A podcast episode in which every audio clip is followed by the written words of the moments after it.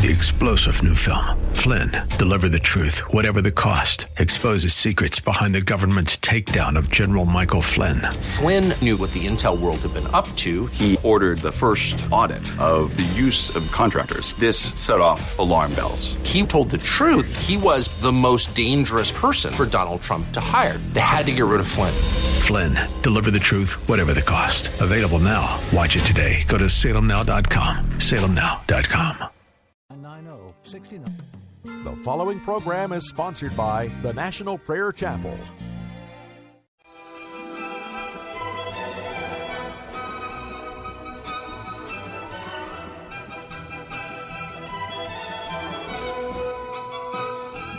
It's time to blow the trumpet in Zion. Welcome to Pilgrim's Progress, brought to you by the National Prayer Chapel with Pastor Ray Greenley.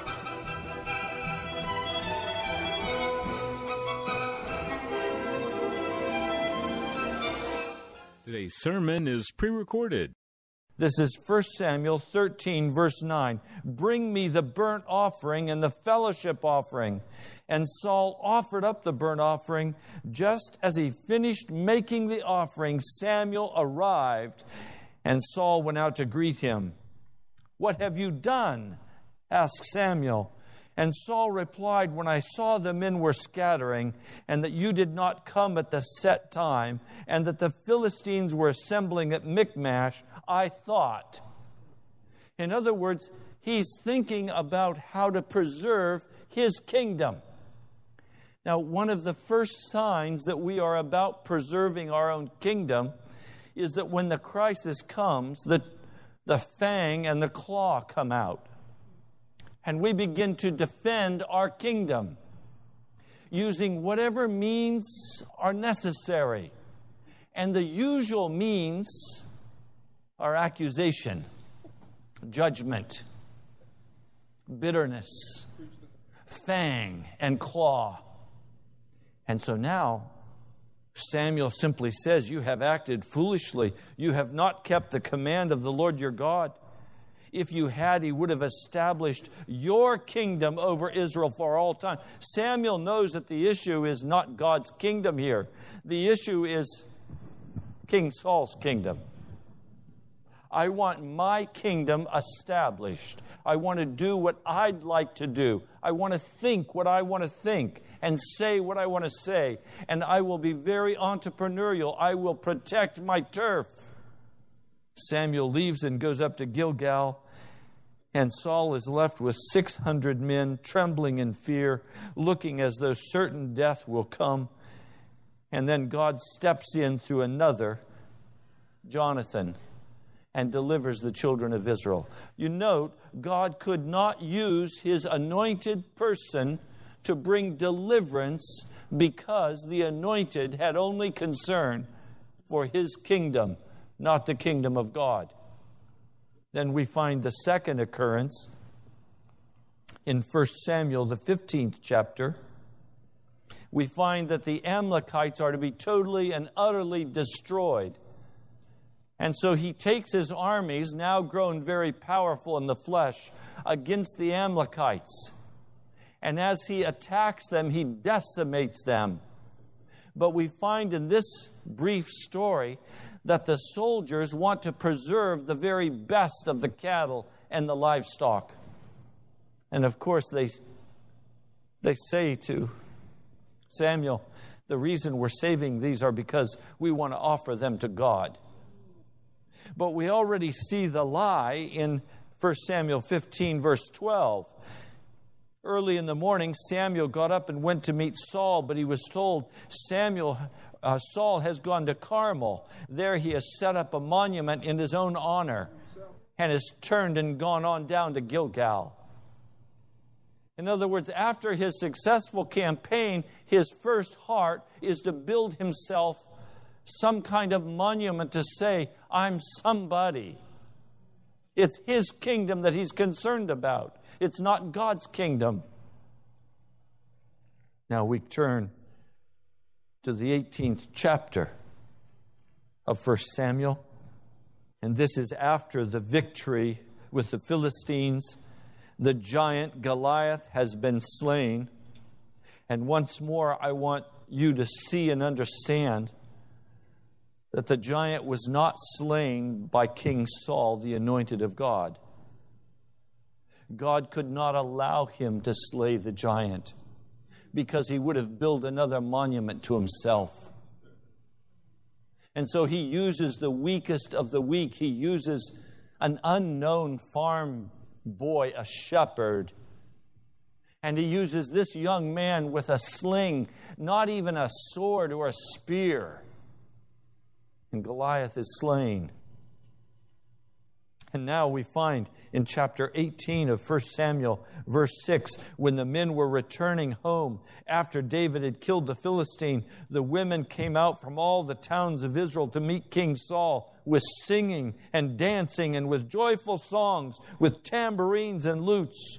And as they danced, they sang, Saul has slain his thousands, but David his tens of thousands. And Saul was very angry at this refrain. It galled him. They have credited David with tens of thousands, he thought, but me with only thousands. What more can he get but the kingdom? Oh, and from that time on, Saul kept a jealous eye on David. And so now we see when you have your own kingdom, one of the things that begins to emerge out of that kingdom is a single minded, jealous eye to make sure that your kingdom is protected, to make sure that your job is protected to make sure that you keep the right relationship with your boss so they won't grow unhappy with you a careful eye, jealous to detail, to ensure that you can be successful and live in the kingdom that you have built for yourself. Then these terrifying words are spoken in verse 10. The next day, an evil spirit from God, or an injurious spirit from God, came forcibly upon Saul he was prophesying in his house while David was playing the harp. So suddenly, because he is covenanted to walk in his own kingdom, in his own flesh, with a jealous eye, with bitter accusation, an evil spirit sent by God. And he's now prophesying, and it looks like he's really gotten religion. I mean, anybody looking at this man would have said revival has started. But the revival that has started is of an evil spirit because his heart is to preserve his own kingdom. And we see this worked out. Saul had a spear in his hand and he hurled it, saying to himself, I'll pin David to the wall. But David eluded him twice. Now, I want you to get a picture now that we're going to contrast in a moment. The picture I want you to see is that this man decided he was going to protect his turf. He was going to preserve his kingdom, and he was going to preserve it by casting his spear. An unclean spirit comes upon him. He seems to be spiritual, but he has a heart of murder. So his kingdom is threatened, and he's saying, How can I kill him? How can I eliminate the problem that I have? Have you been throwing any spears this week? Trying to pin to the wall your adversary, someone who doesn't agree with you.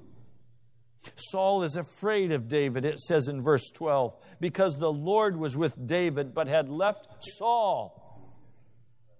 So now we have a picture of a desperate man, a desperate man trying to kill the anointed of God, David. David does not pick up the spear and throw it back. It would have been an easy thing and justifiable to defend himself. He doesn't pick up the spear and throw it back. Have you received any spears in your heart this week? And have you turned and cast it back at the other, saying, I'll even the score. You hurt me, I'll hurt you more. David did not have that heart. You wonder sometimes why was David a man after God's own heart? Because he could have spears thrown at him and not return them. Notice in chapter 24 of 1 Samuel, David is running, Saul is pursuing. They go into a cave, and there there is opportunity for David to kill Saul. And David will not do it, but he does cut off a corner of his robe. And then he calls out after Saul, verse 14 Against whom has the king of Israel come out? Whom are you pursuing? A dead dog? A flea? David had no kingdom. I want you to understand this. Saul had his own kingdom. David had no kingdom. He considered himself a dead dog, a flea. A live dog was considered unclean in that day. A dead dog was worse than unclean. There was no pride in David's heart. You could throw spears at him and try to kill him. All he would do is elude the spear and run. In my background, that's called a coward, unmanly. Somebody gets in your face, punch him out. Somebody says something you don't like, go after him. I was raised that way. I was raised in the tradition of Saul. Protect yourself, guard yourself, watch carefully your competition. But not David. Not David.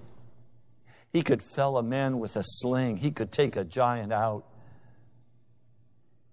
But he would not take a giant out to protect himself. He laid his life down. Now, listen, King Saul understands what's going on. He doesn't want to admit it. An evil spirit is upon him, but he understands. And suddenly, the darkness of his heart is pierced, and he sees truly who he is. Chapter 24, verse 16. When David finished saying this, Saul asked, Is that your voice, David, my son? Suddenly, the the rage of establishing his own kingdom is drawn aside as a curtain, and he reaches out to David and speaks to him as though he were a son. Suddenly, for a moment, his insanity is cast aside, and in saneness, he speaks. Listen to his words. He wept. You are more righteous than I, he said. You have treated me well, but I've treated you badly. You have just now told me of the good you did to me. The Lord delivered me into your hands, but you did not kill me. When a man finds his enemy, does he let him get away unharmed? May the Lord reward you well for the way you treated me today. I know that you will surely be king and that the kingdom of Israel will be established in your hands. Oh, this man knew. He knew he should get off the throne but it was his throne, it was his kingdom. He knew the presence of God had departed from him. Why had the presence of God departed from him? Because he was jealous of God. He wanted God's kingdom for himself. It's the same deal Satan said I will ascend to the Most High, I will be above the Most High, I will be God when you're going to be God. You have to be prepared to defend yourself with the casting of spears. Just a brief word on behalf of David. When you don't have any money, you don't have any money to protect. It's easy to live when you don't have any money. You can get sympathy, you can scrape along, you can make it somehow. But when you have money, now you've got a kingdom. You've got to protect your money. You have a fiduciary responsibility. And now you have to protect your assets. You have to act with prudence. And when somebody comes to steal it, you kill them. You protect what you have. So David is yet untested because he doesn't have a kingdom. How will having the kingdom change David? Well, let's find out. Very interesting. We find that David David receives his kingdom and he has great authority and great power. He has great wealth. He has worldwide recognition. He is the man. But he has a son by the name of Absalom. And Absalom is handsome and bitter. And now Absalom begins to undercut his daddy's authority he begins to go behind his back, and the scriptures tell us that he stole the hearts of the men of Israel. 2 Samuel, the 15th chapter.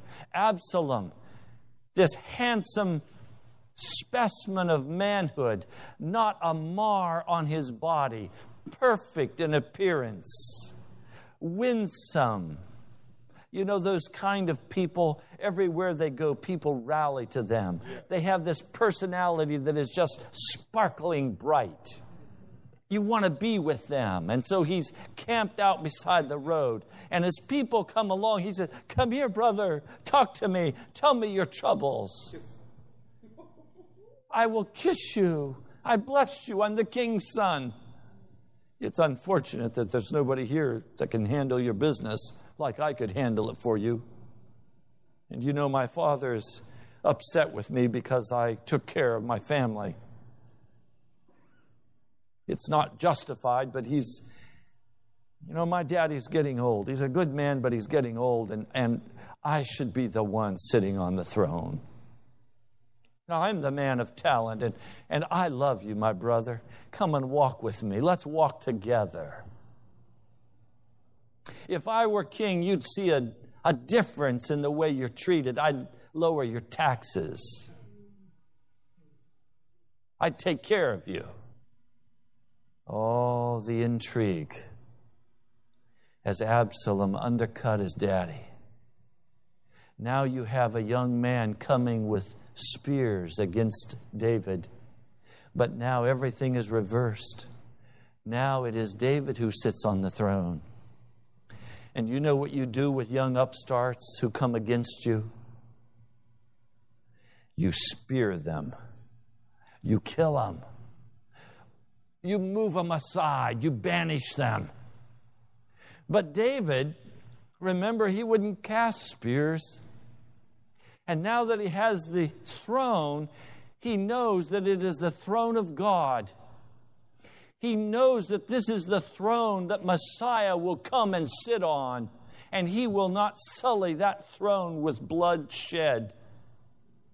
He also knows that his son Absalom is coming against him because of David's own sin with Bathsheba. He sees that it's a judgment of God pronounced by Nathan the prophet. Oh, now you see a totally different response from Saul he moved into the defensive mode and went about eliminating the problem. David, recognizing that it's his sin, turns to the Lord. I want us to look together at what David does. Chapter 15, 2 Samuel, verse 13. A messenger came and told David, The hearts of the men of Israel are with Absalom. Then David said to all his officials who were with him in Jerusalem, Come, we must flee, or none of us will escape from Absalom. We must leave immediately, or he will move quickly to overtake us and bring ruin upon us and put the city to the sword. And the king's officials answered him, Your servants are ready to do whatever our lord the king chooses. What? They know Absalom is not the king and they know Absalom will never be the king. They know God has chosen David as the king. So, what is David doing here? David knows he has only two choices. One, begin to act defensively to preserve his kingdom and turn into another King Saul. Or he must walk away from his throne. And he chose to walk away from his throne. Why would he choose to walk away from his throne? Because he knew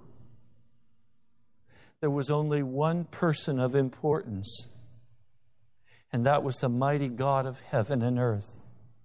And he chose God over his throne. That's why he was a man after God's own heart. He made the tough decision to walk away from his rightful position, his rightful power, his rightful authority. He chose to walk away from that and say, Lord God, I will not cast spears at this young man who has rebelled against me. I will instead walk away and I will trust you. We could have chosen to stay on WABS. The Lord said, Leave this radio broadcast we didn't have to leave. We had the money to pay for it. The radio station was asking us to remain. They were shocked that we withdrew. Why would we withdraw? Because our heart is for the Lord God of heaven and not for a throne. Hallelujah.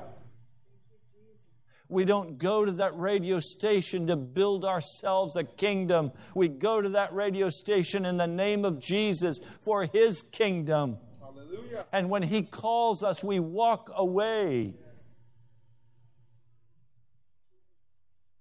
And we trust that tomorrow He'll give us new instructions for the battle. And that we will do what He tells us to do. And if He chooses to never give us a place of standing, if He chooses never to bring revival, if He chooses never to touch the city in our lifetime, I choose God. I choose Jesus over success in ministry. I choose the kingdom of Jesus Christ over the kingdom of flesh, even if it is religious flesh that is prophesying yes. and having wonderful music and great success. I've been in those great churches. I've pastored in those great churches. I've spoken to the great crowds. I don't want to walk that way again. I want to walk away at the command of Christ in order to walk with Jesus. Everything else is submitted. Let's follow the story. Verse 10 When Absalom sent secret messengers throughout the tribes of Israel to say, As soon as you hear the sound of the trumpets, then say, Absalom is king in Hebron. It takes more than the applause of men to make a king. It takes more than the applause of men to build a church. Now, David, with all of his officials who were with him in Jerusalem, heard David say in verse 14, Come, we must flee, or none of us will escape from Absalom. We must leave immediately, or he will move quickly to overtake us and bring ruin upon us and put the city to the sword. So the king set out in verse 16 with his entire household following him. You notice he had all kinds of military men marching with him. He could have rallied the troops, he could have defeated Absalom, but then he would have been King Saul. Verse 23 The whole countryside wept aloud as all the people passed by. And the king also crossed the Kidron Valley, and all the people moved on toward the desert. And Zadok was there too, and all the Levites who were with him were carrying the ark of the covenant of God.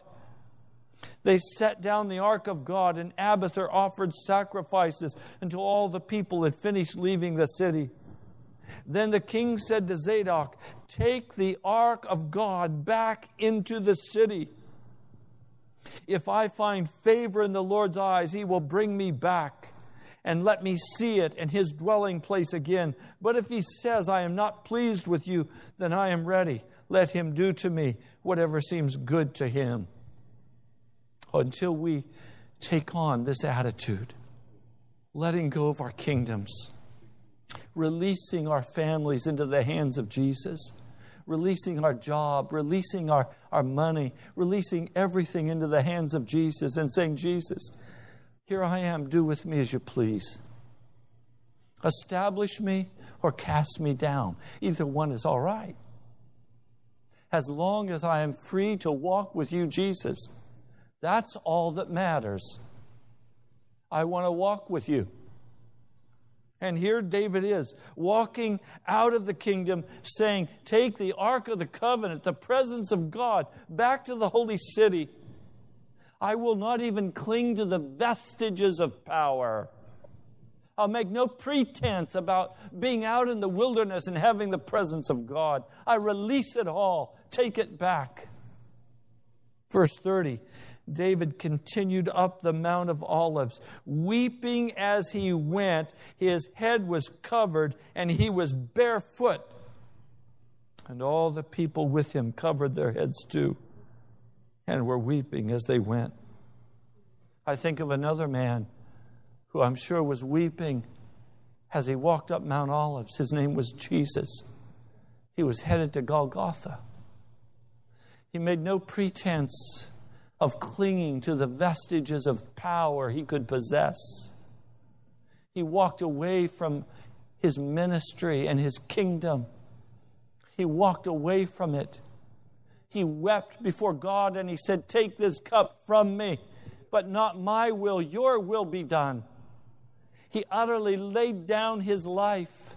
He said to us, Come, take up your cross and follow me. Let's weep together as we walk up Mount olives. Let's release to the hand of God everything we possess. I don't like this part of the story, but the story has to be told. His name was Shimei. Shimei's are sent by God, and they bring out of us the true, honest part of who we are. Shimei was a bitter man he was a descendant of King Saul. By rights, he should have been executed when King Saul left. But in mercy, David did not destroy the family of King Saul. And we find this story. Verse 5 tells us that this man came and cursed David Verse 6 He pelted David and all the king's officials with stones. You'd think if anything could rouse the passion of King David to begin casting spears, it would be a Shimei. No respect. Now, I don't know about you, but where I come from, personal respect was very important. As a child, I was punished often for acting in ways that were disrespectful of my brother's possessions. I was taught that it was proper to respect a man, to treat a man with dignity. I'll never forget the day we were driving down the highway, not a big four lane highway, a little two lane road. We were going fast probably 35 or 40 in a Model A Ford pickup. I leaned out the window and someone was passing and I shouted at them. I shouted something nasty like, How'd you get so ugly? My dad never said a word until we got home. He said, Raymond, we need to talk. And he took me to the woodshed. I think one of the most severe whippings I ever had in my life. My dad said to me, You show respect even for strangers. This respect issue is very big in my heart. Is it in yours? God wanted to deal with David's respect. He wanted to see if David would take his sword and begin to clear the highway of the dirt that had accumulated there. This bitter heart. As he cursed, Shimei said, Get out of here. Get out, you man of blood, you scoundrel. The Lord has repaid you for all the blood you shed in the household of Saul, in whose palace you have reigned. The Lord has handed the kingdom over to your son Absalom. You've come to ruin because you are a man of blood. In other words, because King David walks away voluntarily from his kingdom because he leaves behind the palace and the temple, because he walks away rather than become another King Saul. Now the devil comes against him through Shimei and begins to accuse him and say, You're finished. Now, I want to tell you the devil will come to you constantly and say to you, You're finished. Has he done that in you? It's over. It's history. You didn't do it well enough. You made too many mistakes. And now it's the devil's time to collect his due on you. You're a sinner and it's hopeless. You might as well just throw in the towel and curse God and die. You're never going to amount to anything. You're never going to walk in righteousness. You're a scoundrel. Oh, the devil comes and says the worst things about me. Do you know I've learned a response to him? I now say to him, Mr. Devil, you can say about me anything you want to say. It won't be near as bad as what I say about myself. But I have a Savior. His name is Jesus. And I'll leave all the kingdom of earth to you, Satan. I'm going to go to the kingdom of heaven. My home is not here. I'm an alien and a stranger. And Mr. Devil, you don't need to show me any respect, but you will bow the knee to my master and to my king.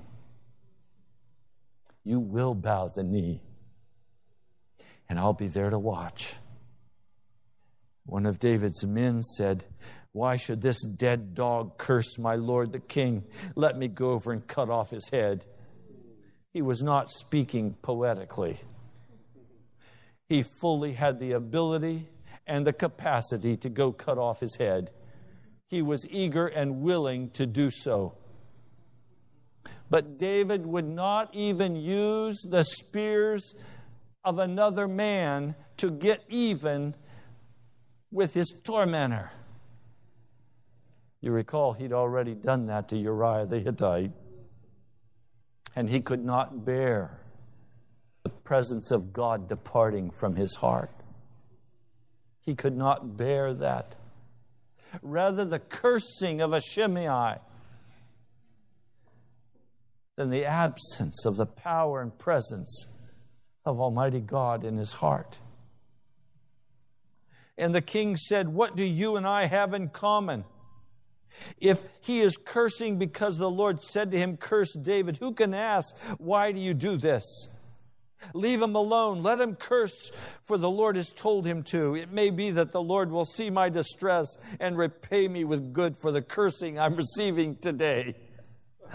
Oh, I like that. That'll carry you right on through. Lord, I don't know why this cursing is coming against me but for whatever reason it's coming against me, Lord, I trust that you're carrying me into your eternal kingdom. It doesn't matter what's said to me. It doesn't matter what's done to me. I will not pick up the sword. I will not throw the spear. I will humbly walk away from my kingdom if I can be a part of your eternal kingdom. Now, let me take a side trip for just a moment. I want so much to be a part of God's kingdom. My heart is desiring to be in the presence of Jesus. God doesn't seem to respond as quickly as I would like Him to respond. So let's see. How can I force God's hand? How about if I just go ahead and step out by faith?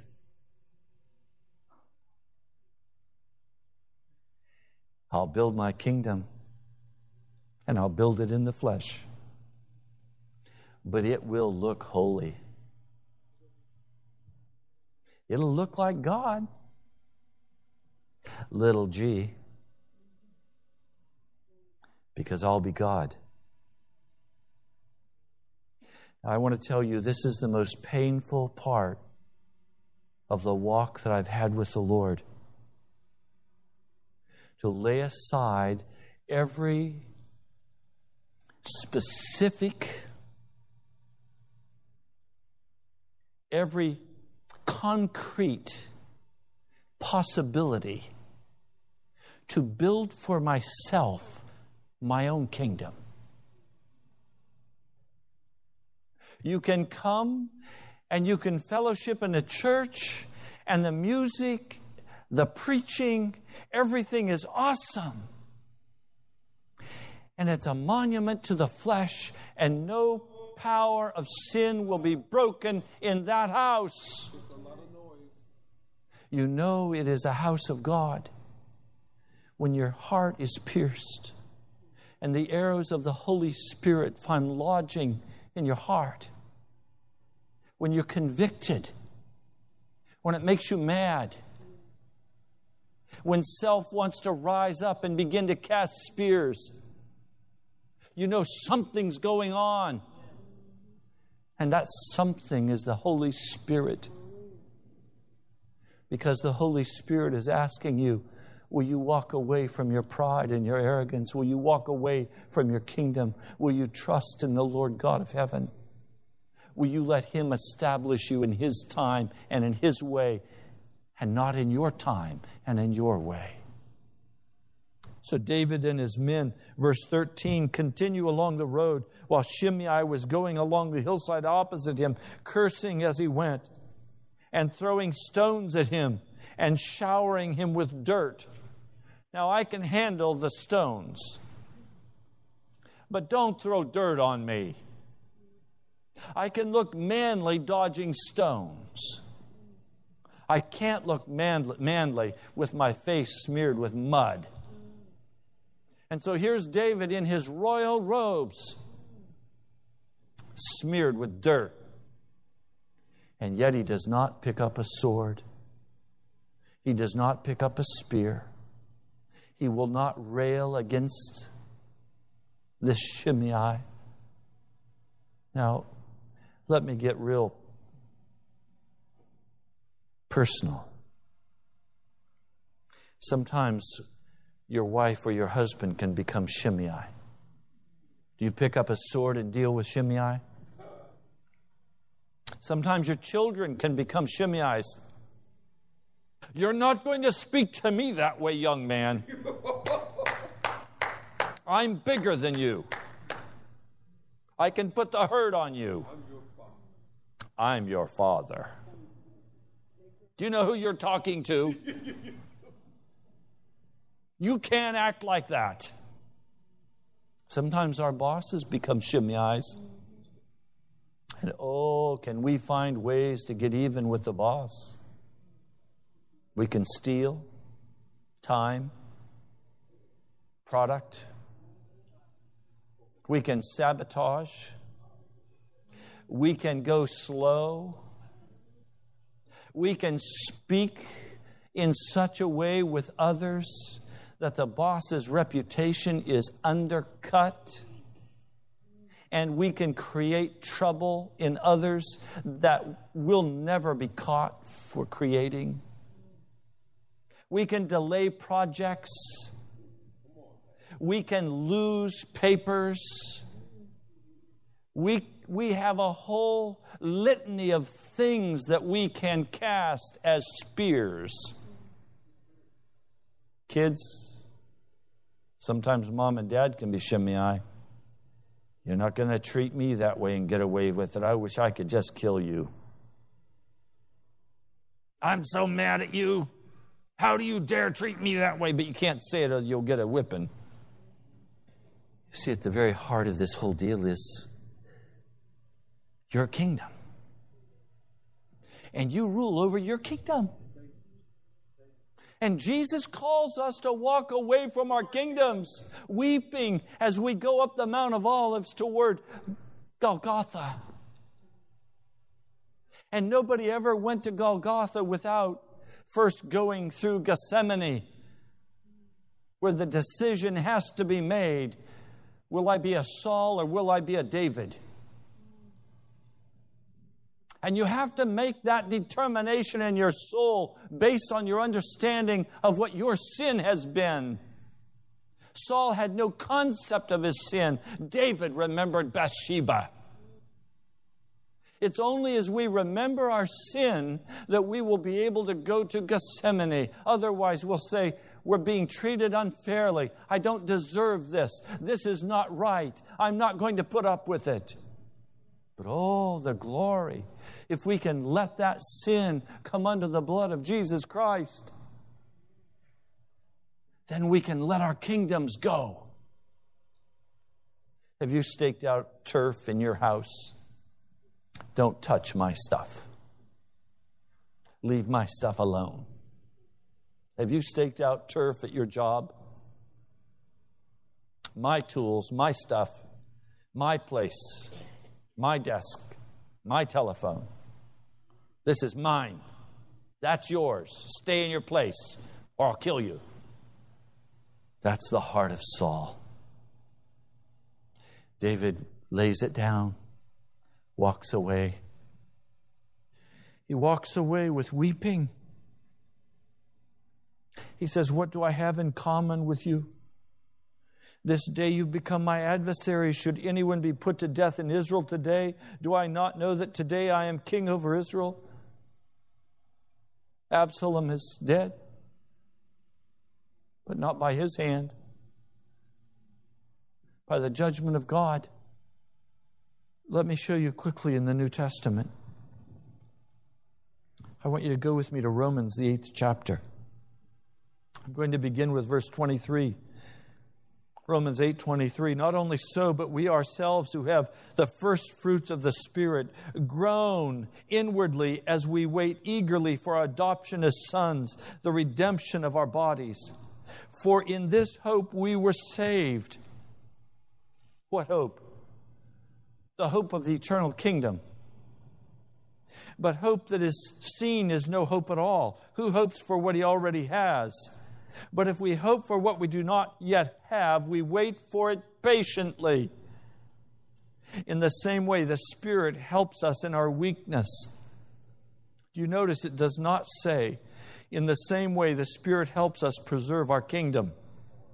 In the same way, the Spirit helps us in our strength. Does it say that? It says, in our weakness.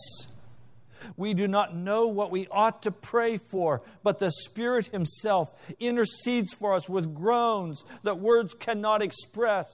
Today, is your heart just broken? You don't know what to pray for.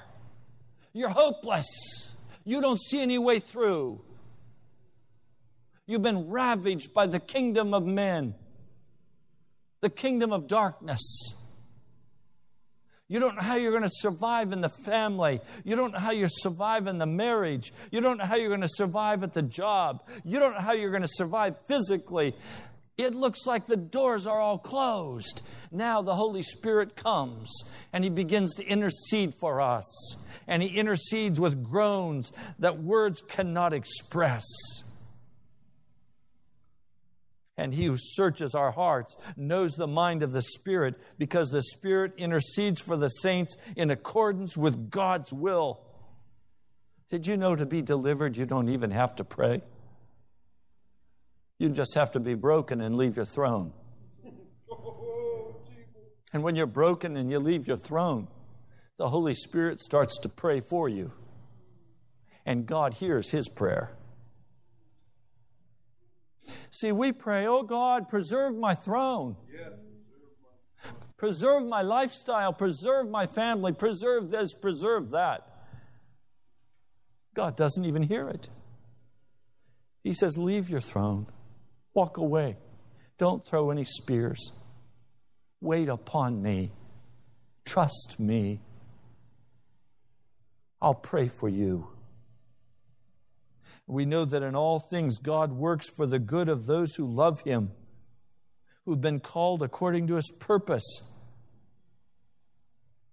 That's the greatest stretch of faith I have. To believe that no matter what happens in my day to day life, it happens for my good. That in the midst of all of this, God is working out His purpose. The only thing that will block God from working out His purpose in my life is if I refuse to give up my throne and I instead pick up those spears and try to kill people who are hurting me. God calls us to lay down the spears, to set aside the claw and the fang, to lay the accusations on the throne of God at the altar of burnt offering, to go up the Mount of Olives weeping for our sins, remembering our past, casting ourselves on the mercy of Jesus claiming His blood. And the Holy Spirit begins to pray for us in the midst of our weakness. And because the Spirit is praying, we now know that all things are going to work for the good of those who love Him, who've been called according to His purpose. It is not called according to the purpose of establishing your own throne. It is not called according to the purpose of you being the winner. Did you ever play as a kid? King of the Hill. I was the smallest of three. It was very tough for me to get to be king of the mountain. The only way I could get to be king of the mountain was to convince my brothers to go against each other, and they'd take each other out, and then I could sit king on the mountain. Got to get off the king's mountain and get onto the king's mountain. And then all things are going to work according to his purpose, not according to my purpose in the building of my memorial to myself. Now I have to read one last passage of Scripture. Verse 32. I'm sorry, 31. If God is for us, who can be against us? Now, please understand, this is being spoken only to those of you who have walked away from your kingdom and have joined David in walking up the Mount of Olives weeping. This is not meant for Saul. Saul ended up eating at the table of witches to preserve his kingdom. And then finally, when he saw that he could not preserve his kingdom, he killed himself. The ultimate act of selfishness in suicide. This is for those who don't turn as Saul did to the witch's table, but turn as David did to the Lord's table. If God is for us, who can be against us? He who did not spare his own son, but gave him up for us all, how will he not also, along with him, graciously give us all things? Who will bring any charges against those whom God has chosen? It is God who justifies. Who is he who condemns? In other words, he's saying you're going to be condemned. There are going to be charges brought against you. It is God who justifies. Who is he who condemns? Christ Jesus, who died, More than that, who was raised to life, is at the right hand of God, and is also interceding for us. It's not just the Holy Spirit interceding, it's Jesus interceding. Jesus is the Spirit, and the Spirit is Jesus. Who shall separate us from the love of Christ? Shall trouble, hardship, persecution, famine, nakedness, danger, or sword? As it is written, For your sake we face death all day long. We are considered as sheep to be slaughtered. No, in all these things we are more than conquerors through him who loved us. For I am convinced that neither death nor life, neither angels nor demons, neither the present nor the future, nor any powers, neither height nor depth, nor anything else in all creation will be able to separate us from the love of God that is in Christ Jesus our Lord. Now understand, as you walk away from your kingdom, you walk into the arms of Jesus Christ. And as you're walking into the arms of Jesus Christ, the Shimeites are going to be cursing you and showering you with stones and with dirt. But I don't even see it. I see the face of Jesus. David had to see the Messiah and know for certain that God had spoken already about his future and that his promises were true.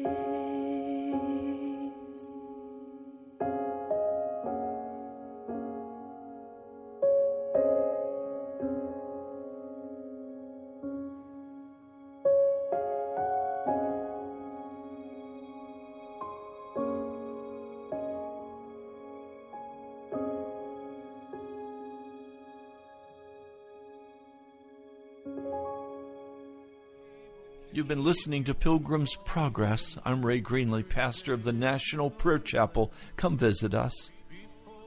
I love you, my brother, my sister. I'll talk to you soon. With great joy. Now unto him who is able to keep you from falling